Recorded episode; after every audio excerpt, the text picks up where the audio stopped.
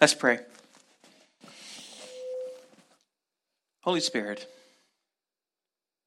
speak to us this morning through your word.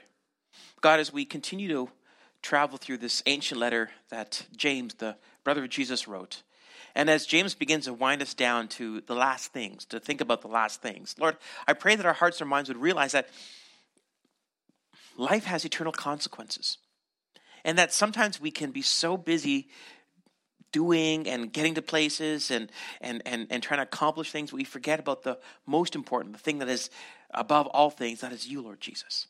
And I pray, Holy Spirit, that we would be reminded of that this morning. We ask this in Jesus' precious name. Amen.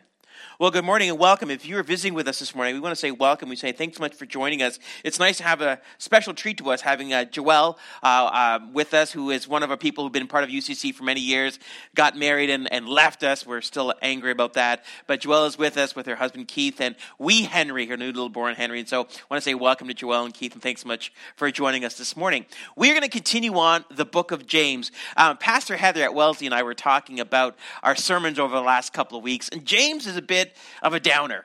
You know, we feel a little bit like we've been kind of saying kind of a lot of negative things, and James's letter has that kind of tone, that tenor about it. Let's take a look at what we talked about last week to kind of recap to make sure we're all on the same page. Last week we looked at this idea of pleasure. Remember, James switches gears a little bit in James chapter 4, and he uses a word in the first part of chapter 4, hedone, right? And hedone is where we get the word hedonism. Right? And so James talks about the pursuit of pleasure, and he talks about how this pursuit can kind of poison us to the things of the Lord. There's also another concept that comes out, is this idea of God being jealous, and we took a little time to talk about God's jealousy. Because, of course, when we think of jealousy, we think of it in a petty kind of relational way. We think of it in a way that's more human. But when James is talking about God's jealousy, is we realize that it's something more than that. We looked at this article by Mark Batterson talking about God's jealousy. And Mark Batterson says this: you can't really appreciate the mercy of God if you don't understand the wrath of God. And if you don't have a handle on the justice of God, then you aren't going to appreciate the grace of God. In a nutshell, if you don't understand one, you can't appreciate the other. When it comes to love and jealousy, I think many of us don't appreciate the jealousy of God because we don't understand the love of God. And remember we talked about, right? We talked about this. Jealousy in God's eyes is about missing us. It's about a relational connection that God wants. And so we talk about jealousy in a petty way, in a human way, and it can have a whole bunch of different connotations. But God's jealousy is that he loves us so much, right? We talk about this idea of passion, God's passion. He is passionately pursuing us. And because he is so passionate for us, he's not going to share us. In many ways, the law in the Old Testament is really about God's way of saying, this is how you separate all of your life into these compartments, these categories, but keeping me at the primary, keeping me at the center part of all things. And we kind of wrapped up looking at this idea of this, action-reaction, right? Come close to God, and God will come close to you. And the idea behind James wrapping up this section was saying that in all parts of our lives, whether it's a pursuit of pleasure, whether it's the mistakes that we made, and we talked a little bit about this last week, is that James says, at the end of the day, God is one of the few individuals that no matter how many times you turn your back on him, how many times you turn away from him, how many times you pursue other things, you turn back to God, he is right there for you. So that's what we talked about last week, and we are going to be wrapping up the book of James next week. Next week is our last one, and then we'll be starting kind of a longer runway to our Easter series, and we'll talk a little bit about that next week. But before we talk about that, let's talk about death this morning. The Lancet, which is an online peer-reviewed medical journal, last year, the fall of last year, started this conversation about death. And my wife and I had the opportunity to be part of the conversation groups. So the Lancet asked different people around the world to have conversations about death, and to kind of send in those observations to the Lancet. And so what the Lancet wanted to do was talk about how our culture views death. And this is what they kind of had to say in regards to the beginning of this whole conversation. Many people in high-income countries and those in poorer countries who are able to access quality health care have an uneasy relationship with death, unlike some traditional societies. How a society responds to death is perhaps the best measure of its health. Let's just pause there for a second. What the Lancet was saying is something that's kind of important, is that as a culture, we don't really view death properly. And so the conversation that my wife and I were a part of back in November of 2018 was, the overarching theme of it was the medicalization of death. And the idea behind it is that because we as a species are living longer, for the most part, we are way past what our bodies are able to handle. And so the older you get, the more things that can go wrong. It's like a car, of course. You know, a brand new car, it runs perfectly, but, you know, 10 years out, 20 years out, the kilometers that are added onto it, things start to go bump in the night. And so with the lens, it was saying is how do we as a society understand death and how do we approach it? It goes on to say this. Ivan Illich, the scourge of modern medicine, argued that a society's image of death reveals the level of independence of its people, their personal relatedness, self-reliance, and aliveness. Goes on to say this. Illich's core argument was that pain, sickness, suffering, and death are fundamental to being human, and that the job of culture is to give meaning to these inevitabilities. And what they're saying is absolutely correct. We don't deal with death well. Death is something that happens either on television or movies or happens to someone else. But when it happens to us, or it's in our realm of connectedness, we have this kind of stunnedness about us. Like, what do you mean someone can die? What do you mean that this can actually take place? One of the things that's interesting about death as a culture is the conversation has changed on how we've dealt with it. In early history, conversations about death were commonplace and not fictional. There were so many things that could kill you, and your life expectancy was not much more than a few decades. When people talked about death, even 50 years ago, even 100 years ago, it was a different way of looking at it because, let's face it, if you could survive childbirth, if you could survive childhood, if you could survive diseases, if you could survive calamities that happen around the world, then you were doing well. And there are so many things in this world that could kill you. But something's happened. Our culture today, with its hope and technology, has somehow reversed the conversation, and now death seems distant and something that happens to someone else. We think about death, but we think about it in an abstract way. This actually was kind of interesting as I was, researching the next part of James. Last week, a friend of mine on Facebook just posted that his father had passed away quite suddenly, had a heart attack, and he passed away. And this gentleman was older, but he was in great health. And the funny thing is just that morning, I was talking about this gentleman to my wife because he was a godly man and somebody I grew up with at my other church. And so we were just talking about how great of an example he was to God. And literally an hour later, I see that he passed away. So, of course, I sent a message to my friend saying, listen, I'm so sorry to hear this. Just to let you know, my wife and I were actually talking about your father this morning and what a great example he was of God. But what happened is that death kind of came to this family suddenly. There was no indication of any kind of, disease. It was just like a heart attack, and he was gone. I remember one time a couple years ago, I delivered milk to this coffee shop in Stratford, and there's a girl there that would give me the milk order, and I used to joke around with her. I actually share a little bit of faith with her as well too. And then one day I show up, and it's a different person. I'm like, oh, is so and so away? And of course, you've asked the wrong question by the look of the person's face. It's kind of like when you ask somebody how their dating life is going, or how's their boyfriend, girlfriend. They're like, you're like, oh, if I could just crawl back and not ever ask this question. And they said to me, no. The person that you use here, they actually passed away. They had an aneurysm. And this person was only in their 20s, like young. And of course, it's somebody in their 20s doesn't die. That doesn't happen. It doesn't happen, not in Canada, not in North America, not in Western culture, not in Western countries. This doesn't happen. But the suddenness of the death, and of course, the person who was taken over and the owner of the shop, we were talking, and they were just stunned. Like this does not happen. And the fact is, of course, it's not supposed to happen, but it's within the realm of our human experience. Now, this morning's introduction to our topic is a little bit of a downer, but we're going to find out that James is actually going to bring us here this morning because James wants to talk to us about the consequences of our decisions, and he's going to frame it in such a way. There's going to be a sentence that he's going to have in the middle of our verses this morning that's going to kind of help us understand that what James is trying to help us to realize is that how we live and how we experience life has eternal implications. So if you have your Bibles, you can turn to James chapter 4. We are going to take a look at the next three sections as we begin to kind of wrap up the book of James. James chapter 4, verses 11 to 12 says this: "Don't speak evil against each other, dear brothers and sisters. If you criticize and judge each other, then you are criticizing and judging God's law. But your job is to obey the law, not to judge whether it applies to you. God alone, who gave the law, is the judge. He alone has the power to save or to destroy. So what right do you have to judge your neighbor?" So James has just shifted now. So he's been talking a little bit about drawing close to God and how pleasure can be a distraction for that. And now he's kind of shifting gears a little bit. James, the book of James, the letter of James, kind of feels like a bit of like a roller coaster, right? You kind of go up the hill, like, and go through that, and you're like, oh, okay, we're done. Nope, there's another hill, right? And so the book of James has all these ups and downs. He really kind of shifts gears a lot, right? And so the latter part of James chapter 4, and remembering, he's wrapping things up here, and so he's going to kind of hit some topics here. And so he starts off by talking about judging.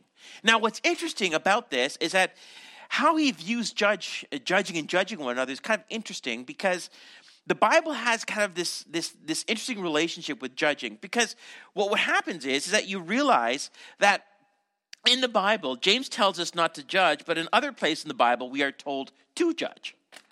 So the question we ask ourselves is, which is it? Right? So what is James actually saying here? Right? And for example, in Matthew chapter 7, this is probably the most famous passage on don't judge. Right? In Matthew chapter 7, again, Matthew 7 is the Sermon on the Mount, right? Jesus' thesis statement for the kingdom of heaven. And he says this: "Do not judge others, and you will not be judged, for you will be treated as you treated others. The standard you use in judging is the standard by which you will be judged." So, of course, as we talk to people, you say, go out in the world, someone says, well, you can't judge me, right? The Bible says, judge not, lest you be judged, if you read the King James or like Shakespeare. And so the problem is with that is that if you read the rest of the chapter, is that Jesus actually kind of says, no, actually, you're supposed to judge or discern, or however you want to look at it, right? So look at verses 15 to 16 of chapter 7.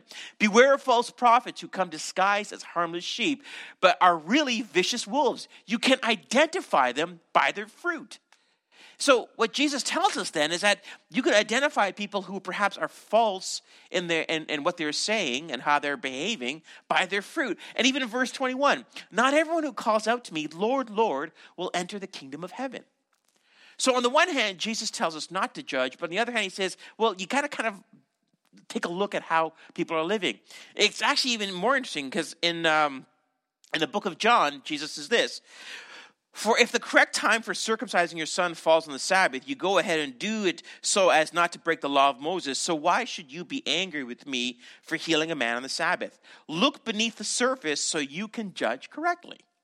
So with the conversation, and the Pharisees are trying to talk to Jesus about Levitical law, right? Can you heal somebody on the Sabbath? Let's talk about circumcision. Jesus is like, you need to use some judgment here. You need to be able to have some discernment, right? And even in 1 Corinthians 5, and Paul kind of frames it in a way that's a little more concise for us to kind of wrap our minds around it. He says this: "It isn't my responsibility to judge outsiders, but it certainly is your responsibility to judge those inside the church who are sinning.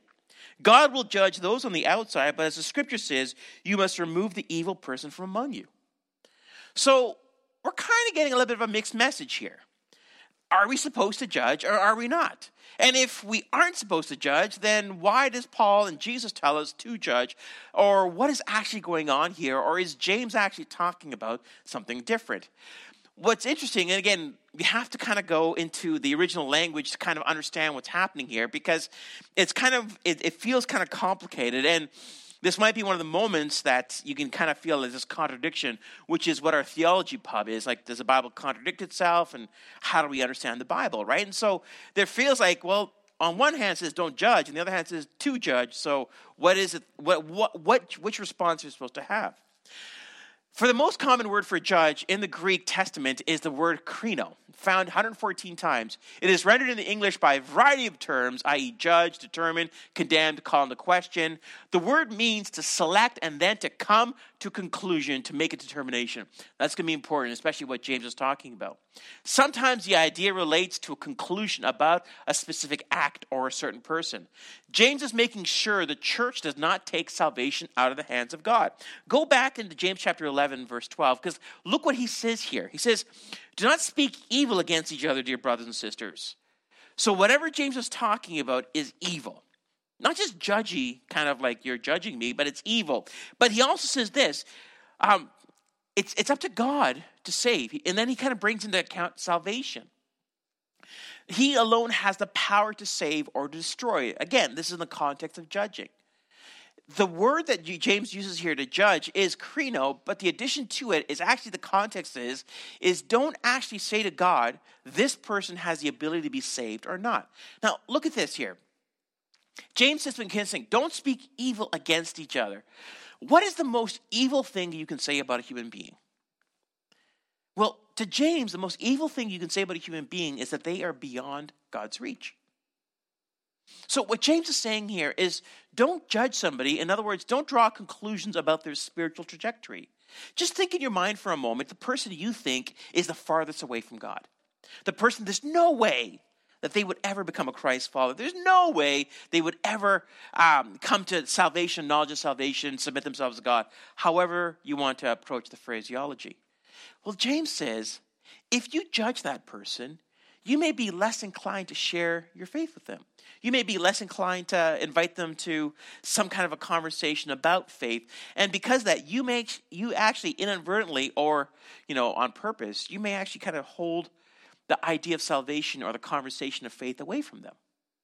And so James is saying something interesting here. He's saying, listen, just to be clear, Christ followers, don't ever think to yourself that this person is beyond God's reach. And don't treat them like they are ever beyond God's reach. Because if you do so, then you have now become something that you were never intended to become, and that's the arbiter of someone's salvation, someone's eternal destiny.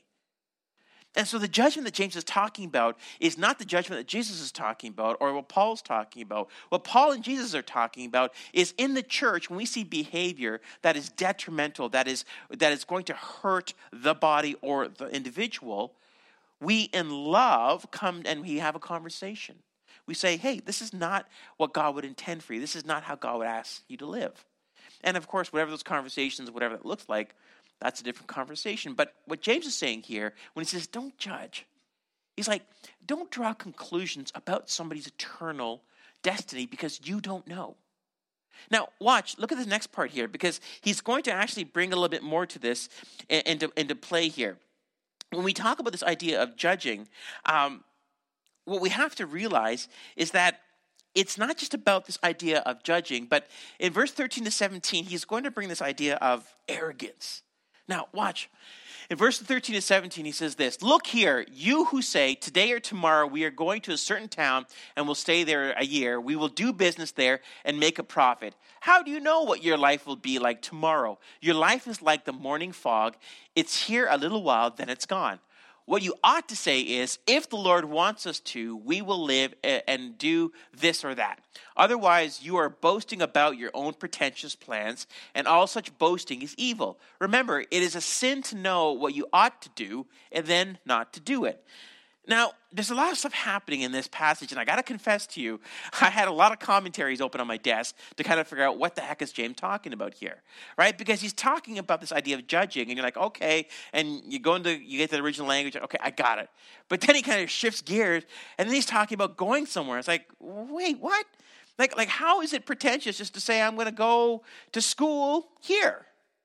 Or maybe I should just, go do a job there or take this job or opportunity. Why does James seem to think that this is actually opposite to what God wants for us? And what I discovered was James is not talking about making plans because, of course, we have to make plans, right? But what he's actually talking about is the pretentiousness, the boasting, right? That word pretentious there is actually a word that kind of denotes that you know God's mind or you know the future. Right? And so what he says there is that you're actually acting in a way that's opposite to what God wants. Now, watch this for a second.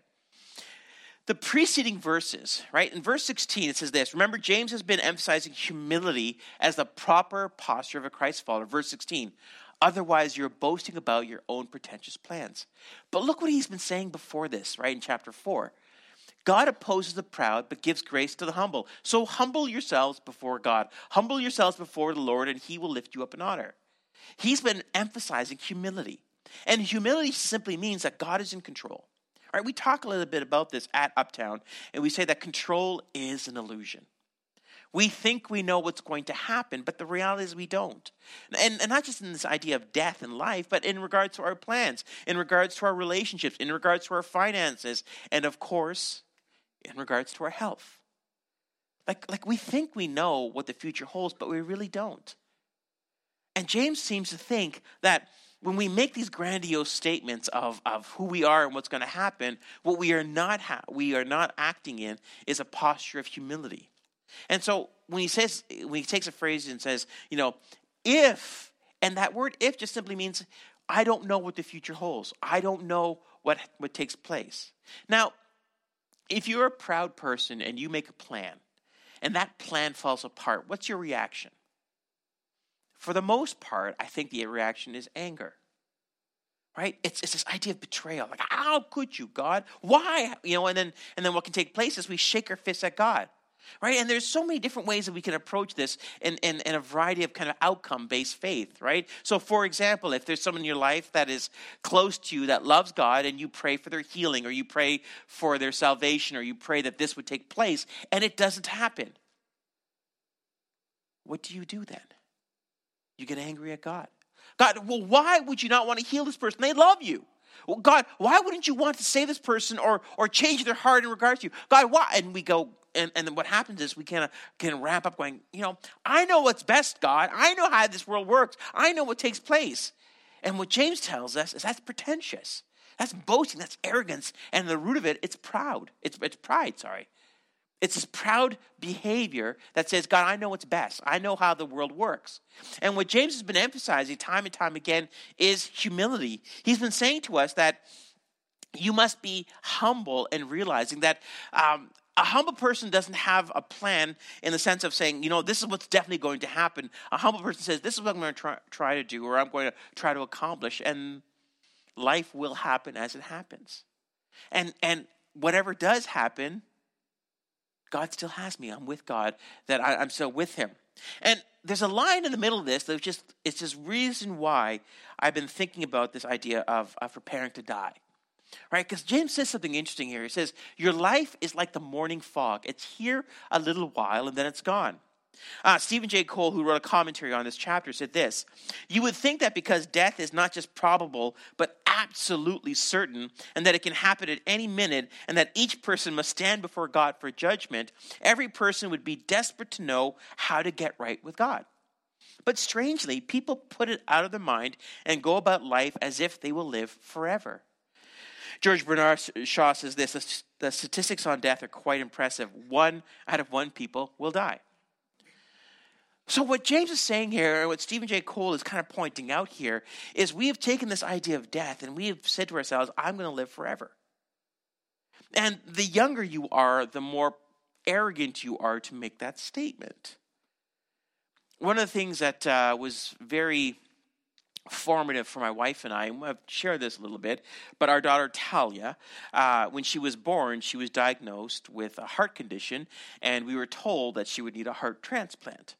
And so what took place then is we would have to go to Sick Kids in Toronto to have a lot of appointments, and the doctors would tell us about heart usage and all the stuff that I had no idea. My wife, thankfully, who was a nurse, could kind of explain a little bit to me. But you know, we were told every time we saw these doctors, and the prognosis was grim. It was grim. And when you go to Sick Kids is a phenomenal hospital, and what they do is absolutely incredible. But you are encountering the frailty of life, because these are you walk on the floor and you see children with tubes all over the place. You see children with loss of hair from chemotherapy. You see children who are in different places of pain and suffering, and you realize something.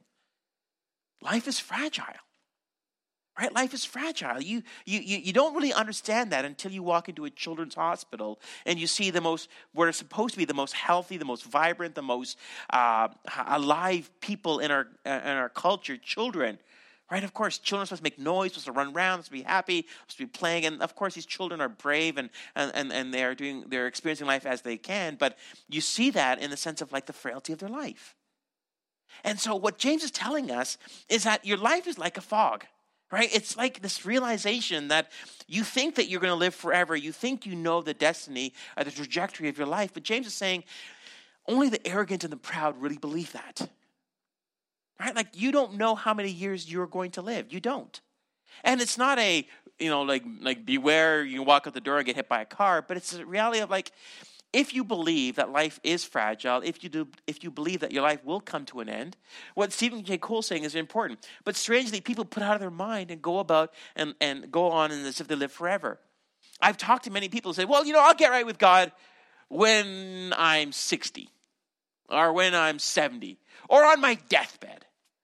And it's like, wow, great to know that you actually get a deathbed because many people don't get that. So have you already got a bed picked out? Is it a posturepedic? Does it have like the motor go up and down? That's fantastic because I'm not sure, if I'm going to have a deathbed, right? And so we have this idea that we'll get right with God or we'll figure things out with God when we have nothing better going on, right? When nothing else is taking place in our life, we'll get ready with God. And so James is saying, listen, just to be clear here, and not to be too overly dramatic, but you really don't know what life holds for you. And this idea of saying, I'll figure things out with God later, or I'll set this aside later, or I'll think about this later. What you're basically saying is you're kind of rolling the dice and saying, well, I'll figure things out with God. And we're going to come back to this towards the end there, but remember what James has been saying. Your behavior, faith and works, it has eternal consequences. Right? What does James say time and time again? Right? Show me your faith, I'll show you my deeds. My deeds are going to line up with my faith. So that when I stand before God, there is no hypocrisy, there is no inauthenticity in my life. My belief and my behavior are aligned. What James is kind of attacking, what he's kind of calling into question is your belief not lining up with your behavior. James says, remember, he goes like, it's fine to say you believe in God, even demons believe in God. Right? So, like, why is it you think that your belief is going to somehow save you or get you towards what God would want for you? And so he's saying to us something important. He's kind of reminding his reader this, that however you want to understand your life, just make sure you realize that you don't know the future. And if you don't know the future, live as if God is right now for you because you don't know what tomorrow brings. Now, we switch over to chapter 5 now. In chapter 5, verses 1 to 3, again, James he shifts the gear again. And he says this, look here, you rich people. And you're like, wait, what? We were just talking about this. Now we're talking, okay, James, I'm with you here. What do you got? Look here, you rich people. Weep and groan with anguish because of all the terrible troubles ahead of you. Your wealth is rotting away, and your fine clothes are moth-eaten rags. Your gold and silver are corroded. The very wealth you were counting on will eat away your flesh like fire. This corroded treasure you have hoarded will testify against you on the day of judgment. Wow, James, a little bit dramatic there. Just a little bit dramatic there. You know what's interesting is when people are asked what will make you happy or what will make you, you experience life better, the majority of people respond with, well, I just need more money. And then the next question is, well, how do you get more money? Well, I need to win the lottery. If I just won the lottery. And it's so funny. People go, well, I don't want to win the entire lottery. If I could just win like a little piece of it. I don't want the 60 million. That's just gross. I don't need that. But if I can have 5 million, and if I can have $5 million, or if I can have $1 million, or if I can have more money, well, then I'll be happy. That's what's going to make me happy, right? And so what's interesting is we have said to ourselves as a culture, as a society, intrinsically or extrinsically, however you want to approach it, that if I just had more stuff, yeah, that'll make me happy. Now, look how James kind of responds to that. And his language is very visceral. It's almost as if James has watched an episode of The Walking Dead. and he's describing one of these zombies, right? Because look what he says here, right? The very wealth you were counting on will eat away your flesh like fire. But then he says something kind of interesting. He says, this corroded treasure you have hoarded will testify against you on the day of judgment. Now, how does money speak against you? Right? Like, oh, he was using me for bad things. Or, oh, like how does money testify against you? What James has been more interested in and what we've talked about is we have to go from the surface to down below, because what James is really interested in is our hearts. He's been talking about external things that reveal internal realities. And now the last one he's going to touch on before he wraps the letter up is now our money, our wealth, our resources. And he says, do you know why your money will testify as to your true spiritual nature? Because money is one of the few things that you get to do what you want with it. Now, I say that, and some of you go, well, I have a mortgage, I have a car payment. Yeah, of course. You chose to buy the house, you chose to buy the car. No one forced this bill upon you, right? And so, of course, you have a mortgage, and of course, you have a car payment, or you have student loans, or however you want to approach it, of course. But that doesn't usually take the entirety of what you earn. And some of you can say, well, it's pretty close to it, and that's a whole different conversation. Maybe a financial counselor might be a better way to look at it. But James is saying money is an interesting, wealth is kind of an interesting thing because it actually reflects more of your values. We talked a little bit about this a couple of weeks ago, and we talked about, you know, how Canadians spend their money. And we talked about charitable giving in Canada, right? And we said that in Canada, the average person will give, I think it was 3.5% of their income or something like that. And then we said that people will spend about 7% of their income on alcohol and will spend about 10% of their income on eating out. Right, and so what was interesting is how we look at our spending habits, and what James is telling us is that the reason your money or your wealth will testify against you because it will really tell you what is important. What is interesting is that if I don't know anything about you, you just show me your bank account and you show me what you spend your money on, well, I'll know exactly what you think is important. I'll know exactly what you believe is important. Because this is what you will spend your money on. This is what your wealth will do. And this is why James says your wealth will testify against you, because it will show everyone what exactly is important. Now, watch this here, okay? So as the end of the letter approaches, James shows the last area of pride that needs to be dealt with, our wealth. I love what Augustine says. He says, God wants to give us something but cannot because our hands are full. There's nowhere for him to put it. Right, so we trade in the spiritual gifts that God wants to give us for the financial gifts, right? And God wants to give us stuff, but we're so full of other things that, like, God has no way of doing that. And so the last area of absolute pride and arrogance is wealth. And we see this. Those who are wealthy, those who have affluence, those who have, and again, wealth can be seen as financial, but it can also be seen in our culture, especially as status as well. All these things show what we really are, right? It's so rare to see somebody of affluence, of wealth, act in a way that's humble. Like, we are so amazed when we see an athlete who makes millions of dollars act in a way and behave in a way that's not arrogant or proud. We're almost shocked. We're like, what? You mean somebody will actually behave and act in a human way, and rather than you know buying a bigger house or going on an incredible vacation? Like we're just astounded. I remember reading this article, and please forgive me because I'm not going to get it all right. But this picture for the Jays, if I'm not mistaken, if I am, who cares? This pitcher for a major league team basically bought a van to live in for the summertime, just traveled around, and he lived out of this van. This is true. I don't know who he is, and I don't know what team he played for, but the whole story is true. Not like, stories pastors kind of make up sometimes, right? So this one is true, right? But what was interesting about the article is that this guy has multi-million-dollar contract, but he decided he just wanted to travel around in this kind of Winnebago, kind of Volkswagen-y type of thing, because that was enough for him. And I remember reading the article, like, how refreshing, how interesting is it for someone not to allow the pretension of wealth, the arrogance and pride of wealth, affect them so that they believe that they deserve or owe or are entitled to a certain type of lifestyle. But now, let's go on here. Because now James is again going to shift gears here. For listen. Hear the cries of the field workers whom you have cheated of their pay. The cries of those who harvest your fields have reached the ears of the Lord of heaven's armies. You have spent your years on earth in luxury, satisfying your every desire. You have fattened yourself for the day of slaughter. You have condemned and killed innocent people who do not resist you.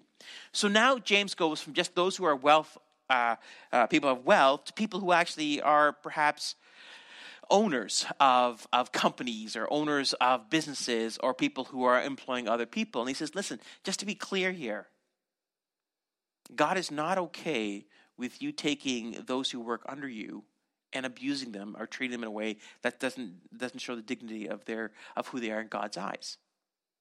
And so he's saying something so interesting. He says, you have spent your years on earth in luxury, satisfying your every desire. Basically, social media is our way of kind of seeing into the lives of these incredibly beautiful, rich, powerful people. And we become envious, or we become overly obsessed, or we are so interested in what's going on with Tristan Thompson right now, or the Kardashians, or you know, just whoever, right? We're so fascinated by their lives because this lure of wealth and beauty and power and fame is just so attractional for our culture. It's so vacuous, so shallow, which is our culture. And James says, listen, just to be clear here, those of you who are owners, those of you who own businesses, how you treat your employees, how you treat those underneath you, God's actually interested in that. It's not as if it's arbitrary. Now, remember something here, okay? The book of James, the letter of James, is written to the early church. It's the first letter to be distributed, you know, wide. Remember, after in Acts chapter 9 there, the scattering of the early church, the letter of James is the first one to go out. That's why it's way more Jewish than the other letters that go out, but it's also more behavioral, because James wants the scattered Christians to know how to behave in the Roman Empire. And some of these people who are scattered are wealthy. And James says, you know what? Just to be clear here, we know how the Romans treat their slaves. We know how people who are wealthy treat those underneath them. But maybe if we as Christ followers would have a different value, a different way of looking at it, maybe that might speak more to the culture than other things we talk about. So if it's a business owner or somebody who's wealthy or somebody who has affluence, how do we use that? And again, to go back to our wealth, our status, our affluence will testify against us. Let me wrap up here. What is tempting about this passage is to assume that James is talking to someone else, but this is the trap and exactly what the proud might say. See, in this room here this morning, there are a lot of students, and we love our students at Uptown Community Church. You have been a part of us since the beginning, and you were with us for a certain period of time, and you will leave us or stay. We hope you stay, but you know, you go back home, you graduate, and we miss you. You should write a little bit more. Anyways, a student can say, well, I'm not wealthy. I've been eating macaroni and cheese for the last 2 weeks, so I don't know about this wealth thing you're talking about, because that ain't me. What James says, and it's a trap that we have to remember, is that if you live in Canada, and if you are a student in Canada, then you are the wealthiest 20% of the world. And that's something that kind of messes with our mind a little bit, to think that there is 80% of the global population that has less than you, and you think you have nothing. It's like, what? How is that even possible? Because I'm eating ramen, no. You need to understand that if you live in this culture, if you live in this country, that you are the top 20 percentile of the world's wealthy. And the trap can be that, well, I don't have a lot of money, or I can't afford even a coffee, or I haven't had Starbucks, it's like, no, that's not what you're saying here. Our wealth is not just seen in our finances, it's in every aspect of our lives. And if we say that, like what James says, is that however we approach it, it is something that we need to use in a way that honors and respects what God has for us. James started by lifting up humility as a proper posture of a disciple of Jesus. He has then showed three areas: judging, pretension, and wealth as the opposites of humility. And that's the point, is that what James is trying to show are three areas that are the opposite of what a humble Christ follower. What does Jesus say to his followers? Take up your cross. Remember, he has said that before he's about to take up his cross. He says it to a group of people who know what taking up the cross means, and everyone's sitting there going, well, okay, Jesus, I'll take up my cross when you do. And Jesus is like, I know, you wait, you know? And so the idea of a Christ follower is not pride. It's not proud. It's not entitled. It is servant. It is someone who sacrifices for others. It's someone who looks at the good of others as greater than themselves. And what James has been trying to say, and this has come through in a different ways through the entire letter, is that he's helping us to understand that life is fragile. The problem with wealth is, the problem with what we own is that it is a trap. And time again, this is the message that comes forward. Whether it's in 1 Timothy or Matthew or in Luke, the lesson is that wealth is a trap. And it's a trap that pushes out the things of God. See, if you were affluent, if you had that $5 million, if you won a $5 million lottery, all of a sudden you go a little bit crazy. And by crazy means like, I get to buy whatever I want. I don't have to think about anything. You know, like I don't have to worry about my debit card being declined. Yeah, you know, it's like you kind of go crazy. But the thing is, though, is that all of a sudden I have all this wealth. I don't really need God anymore. I don't really need faith anymore because now I got everything I need or want or desire because now I have all this money. It's kind of the feeling you get, and this is kind of a comical illustration, but it's kind of true, is when you get your paycheck. Right? The day you get your paycheck, you're like, oh, I feel wealthy. But a week later, like, where did it all go? You know, you're like, where's all this money? I felt so wealthy and powerful, and now it's like I'm trying to find some loose change to be able to buy something, right? It's like, okay, wait. So what James is saying and what the Bible tells us is that wealth is a trap and that it can master you, it can control you, it can distract you from the things of God. This is why the early church, the gospel was so attractional to those who were marginalized, those who were poor, those who were suffering. Because the gospel is good news to those who have nothing. The gospel is inconvenient to those who have a lot. Because it speaks to how we use our resources. It speaks to how we use what God has given us, whatever that would be. And so James is trying to help us understand this at the last part of his letter. And what he's really trying to say here, in verse 14, your life is like the morning fog. It's here a little while, but then it's gone. But you know something I noticed when I went back through the letter after reading this and thinking about this? James has been saying this throughout the entire letter. He's been trying to help us to understand something, that your behavior now, right now, not tomorrow, not yesterday, right now, it has eternal implications. And this is the part that James is trying to help us to align again. Because it's so easy to believe that what we do now, what we experience now, it's not. But he's been trying to tell us time and time again that we are finite. We are on this planet for X amount of years. But however long it is, even if you hit the 90s, it's still like a speck in time. And those 90 years, those 60 years, those 50 years, and whatever it would be, it's like one long exam. And I know that can make you kind of groan a little bit, make you kind of be petrified a little bit, but it's a test. When I remember talking to someone who was very angry with God, and they said to me that, you know, the problem I have with God the most is God sending somebody to hell. It's a great statement because it says something, right? That we stand before God and God has this leader, right? It's like, oh, you know, the trapdoor opens and they're like, ah! And they're like, I don't know. And the pastor speaks too fast, or, you know, whatever it would be, right? It's like we have this leader and God's like, oh, I don't, you know. God's sending someone to hell. And I said to that person, I get that impulse and I get that idea, but what if you reframed that moment? You stand before God, and God doesn't send you anywhere. God just says the life that you lived on the earth, you can now get to live in eternity. And on earth, you decide to live for yourself. You decide to indulge in every pleasure. You decide to ignore me. You decide to know everything about that, and that's how you will spend eternity. Or you stand before God and goes, I know you. We spent time together.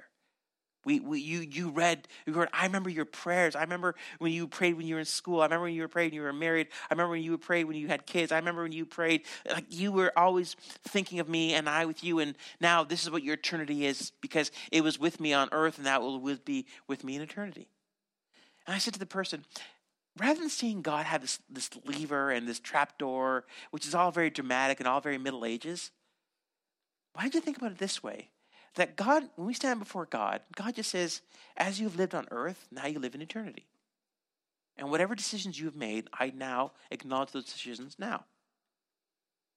And because James has been trying to tell us that we are fragile, we are frail, we are beings that have a beginning and have an end in our physical beings. And because of that, we have to realize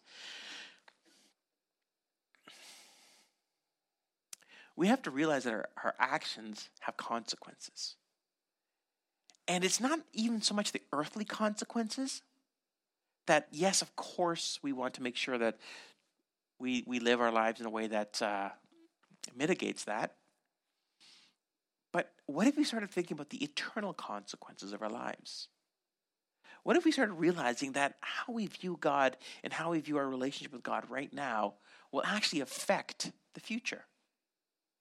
And this is kind of a theme that Jesus talks about, but also it's kind of brought up forth in the Bible. I'm going to close with this. 2 Corinthians 5 verse 10 says this, "For we must all stand before Christ to be judged. We will either receive whatever we deserve for the good or evil we have done in this earthly body." That is both sobering and terrifying. Because I have to confess to you, as a pastor, as a Christian, as somebody who's followed Jesus for many years of my life, I still have this part of me that's like, I have a responsibility to use what God has given me to serve him. It's never a pass that is given to me. But instead, that I have to every day choose Jesus. I have to choose God over myself, over my pleasures, over my desires. I love what Jesus says in John chapter 6. He says, they replied, again, these are people trying to negotiate with Jesus about heaven and eternity. He says this, they replied, "We want to perform God's works too. What should we do?" Jesus told them, "This is the only work God wants from you." Now, this is kind of an incredible statement. This is the only work God wants from you. Believe, and in brackets we have the Jewish understanding of belief, and I'll unpack that in a second. Believe in the one he has sent. Remember we talked about this a few weeks back? James has been talking about belief and behavior. And James says that our belief should reflect our behavior. And that is a perfectly Jewish statement. Because it's in Western culture that we talk about belief as this abstraction. I believe and I think these deep thoughts. But to the Jewish person, it's I believe and I behave. I act out of my belief. And so when Jesus says, this is the only work God wants from you. Believe in the one he has sent. If you believe that Jesus has been sent by God, then your behavior has to be altered. If your behavior has not been altered, then you do not believe. Take it backwards. If your life resembles everybody else in this culture, the question I have for myself, please hear, I have to apply this to myself first. Is, have you really encountered Jesus? Or have you encountered something else that's a facsimile or a reproduction or something altogether different? Remember what James says? I'll show you what I believe by how I behave. Right? This is paraphrased from James chapter 2. Show me your belief, I'll show you my actions. And this is the part that James is trying to help us to understand. Our actions, our behavior, our lives right now, they have eternal implications. James tells us we are like mist of fog. If you've ever gotten up in the morning and you've seen kind of that mist, that fog in the morning, right? You can take a look at it, but literally in like minutes, it's gone. And James says that's what your life is like.